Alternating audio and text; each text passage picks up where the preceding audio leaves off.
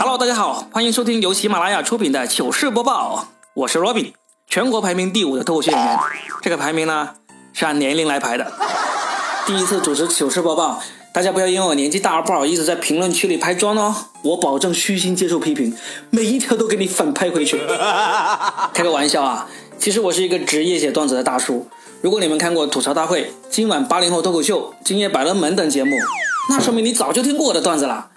钱钟书先生说过，如果你吃到了一只好吃的鸡蛋，何必再去找那只下蛋的母鸡呢？那么今天恭喜你们，终于找到这只母鸡了，那就是我。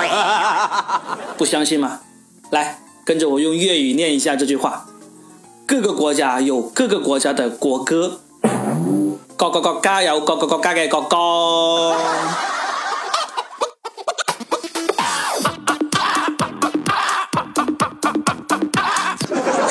不是母鸡？对你没猜错，我是一个没有感情的广东人。可能你会说：“哎妈，你是广东人啊，说话听不出来有广东口音啊？”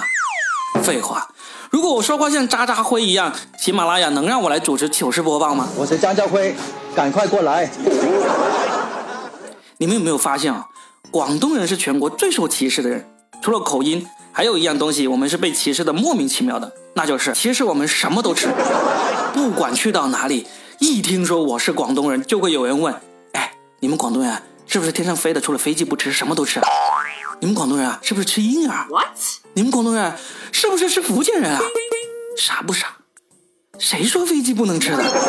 没听说过有飞机餐吗？飞机上不但有飞机餐，还有飞机杯呢，喝水用的。还有，广东人吃福建人这个梗，我也不知道怎么冒出来的。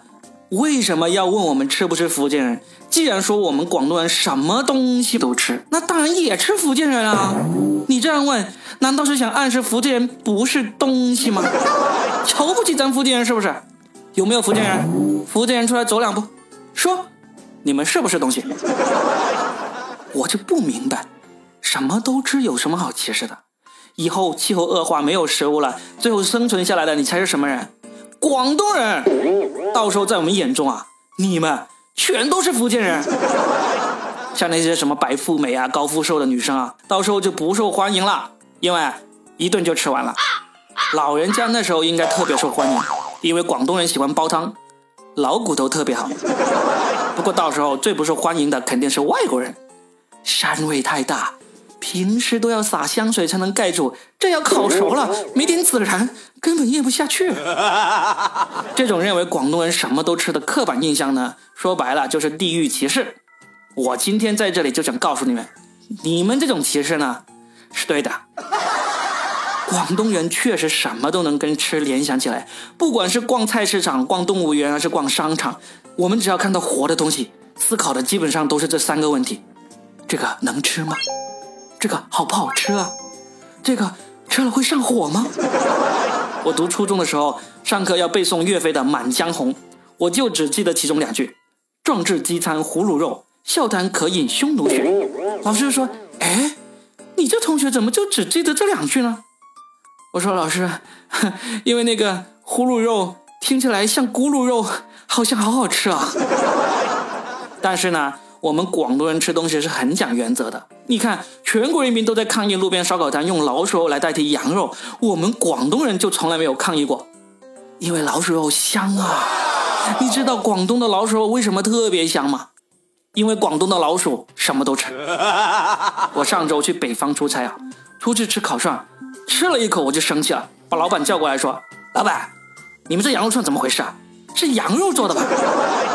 广东来的，你应该给我上老鼠肉做的。”吓得老板赶紧道歉：“啊不不不不，哎，您肯定误会了，我们这用的就是老鼠肉。我们真的是吃的很讲原则的，全国人民都喜欢吃小龙虾，对吧？但是在小龙虾的销量排名前十的省份里面，广东只排到第八，为什么？”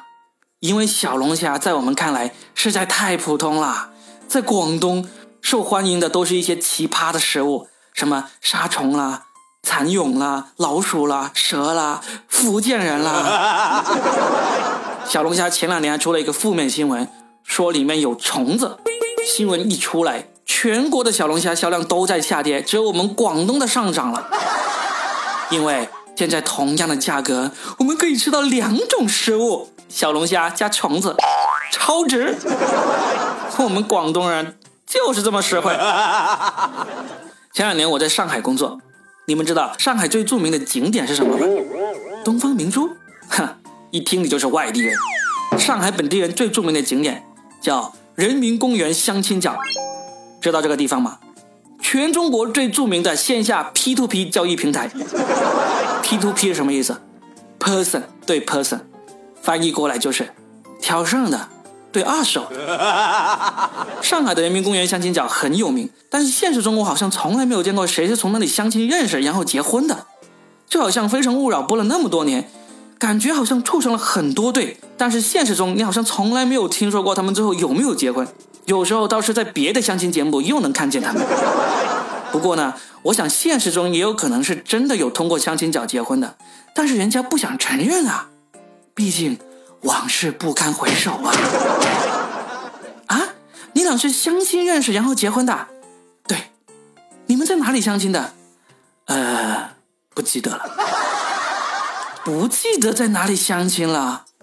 那你怎么记得那么清楚？说相亲那天你请人家吃了八百块钱的自助餐呢？啊，对了，那个自助餐好吃吗？吃了会上火吗？相亲的事情回忆起来确实挺尴尬的。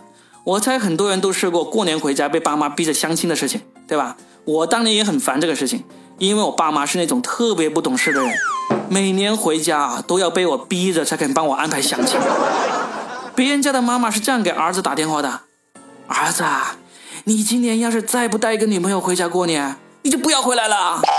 而我是这样给我妈打电话的：妈，你今年过年要是再不给我安排一次相亲，我就不回来了啊。我妈说：哎，也不知道为什么，村里的姑娘一听说你要回来，突然间全都找到男朋友了。What？不会吧？哪有那么容易找到男朋友啊？哦。还有一个没找到男朋友的，不过人家有女朋友了。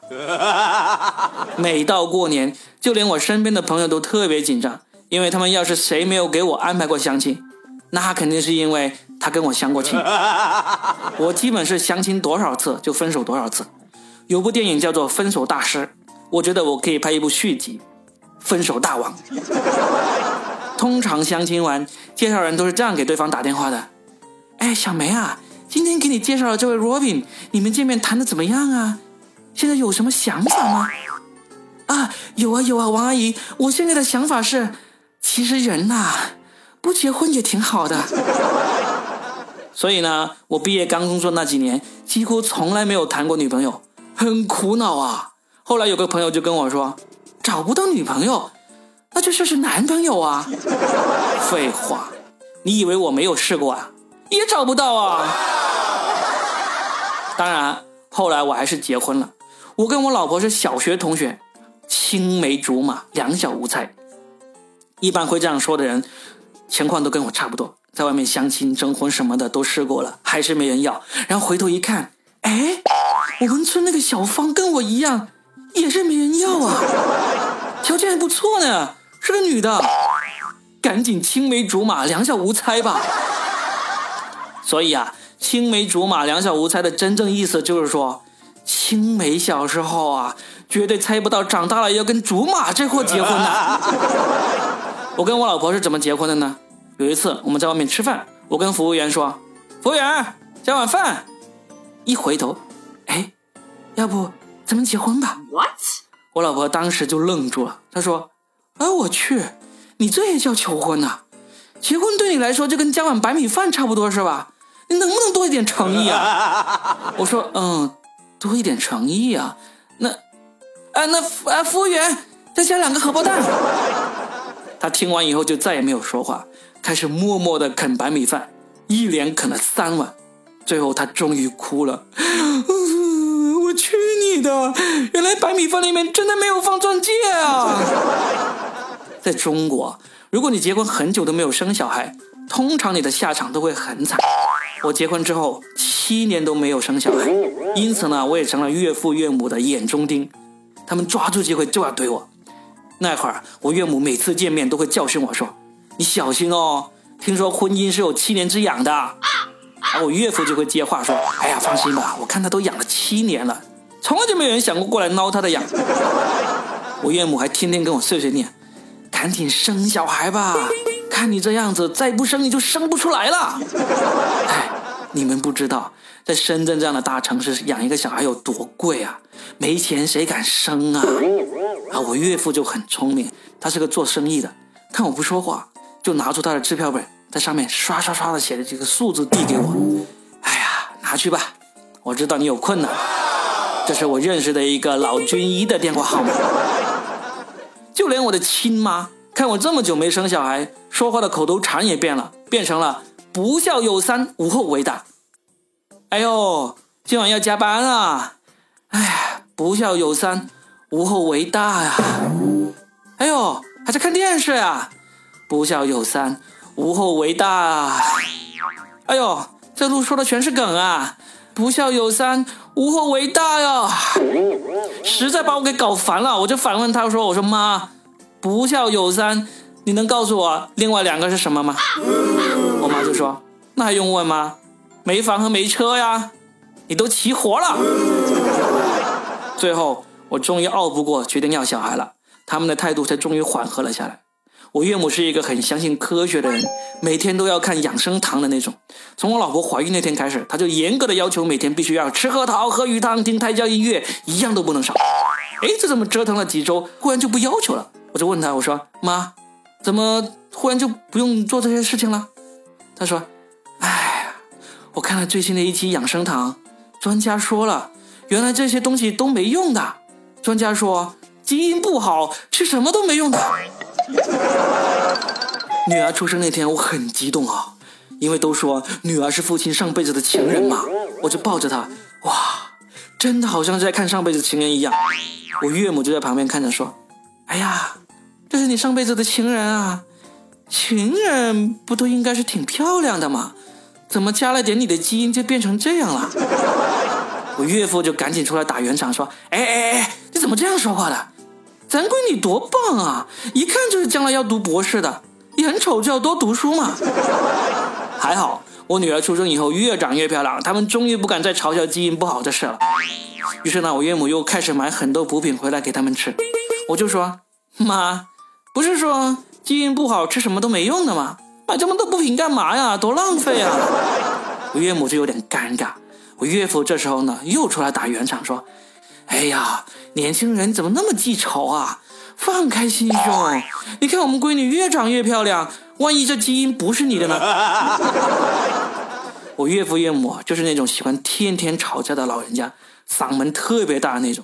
女儿出生以后，他们还是经常吵架，有时候就会吓到我女儿。我后来就建议他们，你们俩啊，就学个手语，以后呢用手语来对骂，就不会吵到孩子了。他们一听，哎，有道理。就真的分别去学了一门手语，一个学了咏春，一个学了红拳。后来呢，他们果然就不会吓到我女儿了。每次打起来的时候，我女儿都看得津津有味。有人做过调查，百分之八十的新手父母都试过不小心把小孩摔到地上。我相信听众里也有很多新手父母，我就考一下你们啊，你们知道小孩子从床上摔到地上了，第一件事情要做什么吗？那当然就是捡起来呀。不然呢？再跺两脚啊！其实小孩子从床上摔下来是很常见的事情，只要床不是太高，真的没什么大不了。反正小孩子小时候你不摔他，以后下雨天你也是要打的。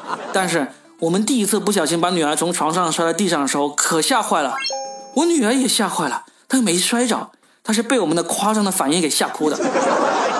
他哭啊哭的，哭个不停。我和他妈妈就哄啊哄啊，一直哄了半小时，他才不哭。后来我们都忘了他究竟是怎么哭的了。他外婆知道以后就很生气，骂我们说：“你们怎么当父母的啊？哭了半小时啊！我带了他那么久，从来没有让他哭超过三分钟的，我都摔过十多次了。”好了，这就是本期的糗事播报，我是罗宾。我的主播名字叫做木更喜剧，木头的木，三更半夜的更，记得关注哦。关注后你会发现我有两个专辑，一个叫说的全是梗，还有一个叫超级嘉宾。是我跟大美女主播佳倩一起主持的，都是好听的，可以一听再听的原创脱口秀节目，记得都要订阅哦。我是罗宾，我们下期见，拜拜。